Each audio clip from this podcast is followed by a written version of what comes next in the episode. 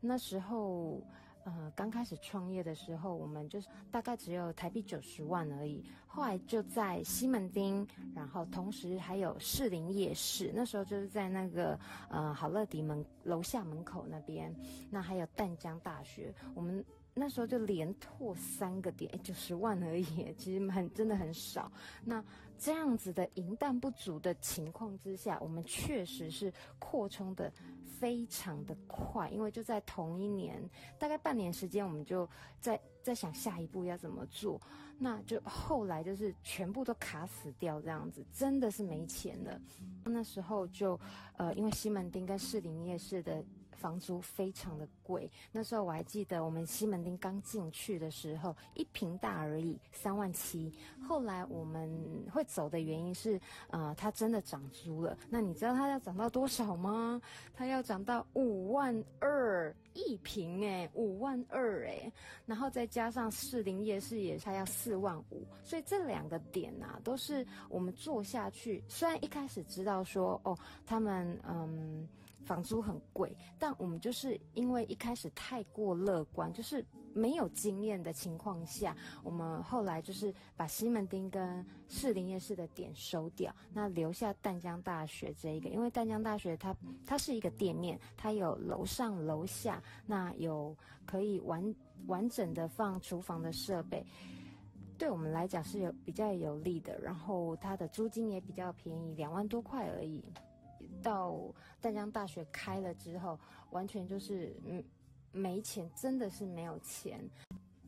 我还记得那时候淡水的冬天呐、啊，真的很冷。淡水的冬天跟台北的冬天完全根本就是两个世界，你们知道吗？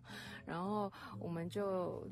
真的是请不起人，就算有我们有工读生，可是他们也是，就是我们时数没有办法给的太多，很多东西都是要收完电要收电要要刷洗，那你一定要用钢刷才可以，戴着手套又不好刷，那就只好用手下去抓那个钢刷，然后就是刷到手冻疮破皮这样，那怎么办？就是回家药擦一擦，隔天再继续这样子。那没有钱怎么办呢？啊，好像那时候没有小孩，我。还把我那时候投资型保单，就是每月定期定额的那一种，把它赎回，这样子在过生活。那后来，Jerry 就觉得说这样下去不行了，可能这家连这家店都真的不保了这样子。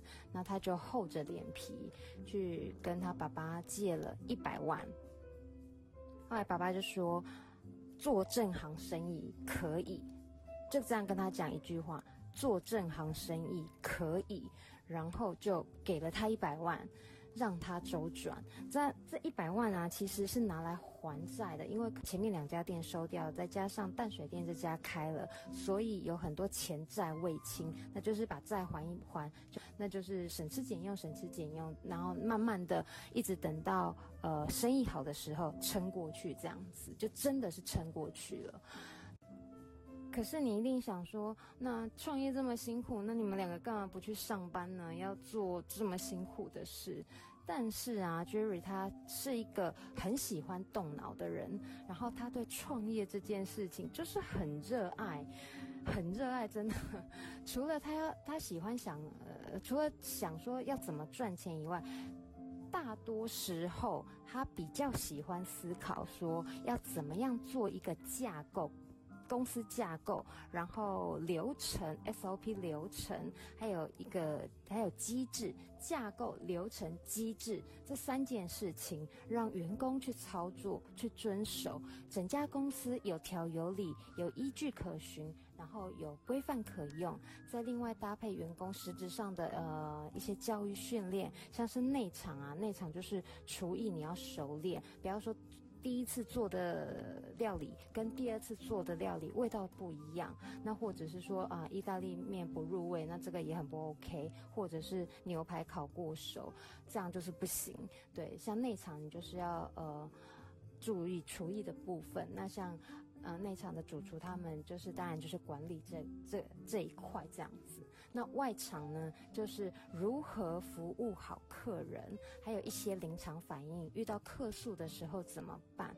那我我我在这边跟大家解释一下客诉这件事情啊，我们是怎么样来带员工的？那我们都会跟客呃跟员工讲说，当有发生客诉事件的时候，你要明确的先清楚知道顾客的问题是什么，先找出问题点。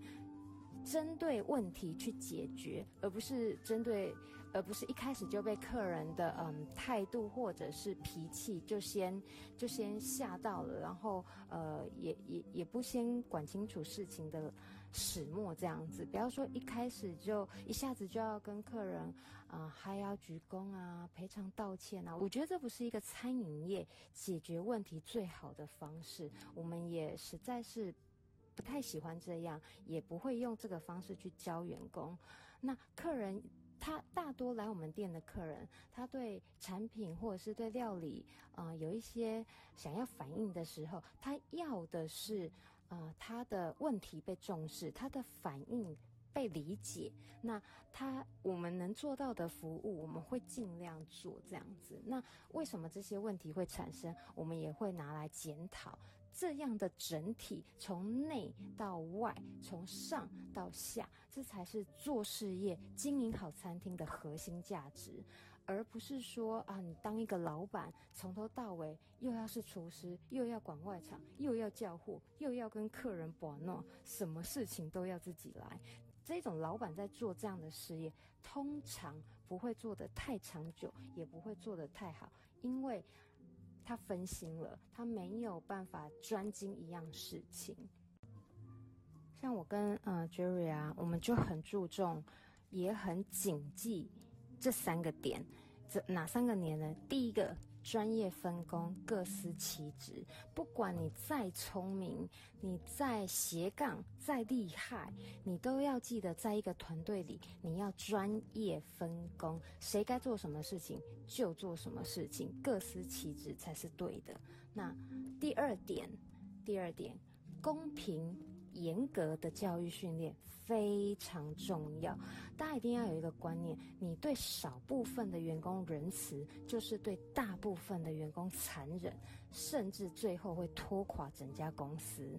还有第三点，最后一个最重要，哪一件事情呢？就是做自己喜欢做的事情最重要，不要流呃，不要跟着流行走，比如说。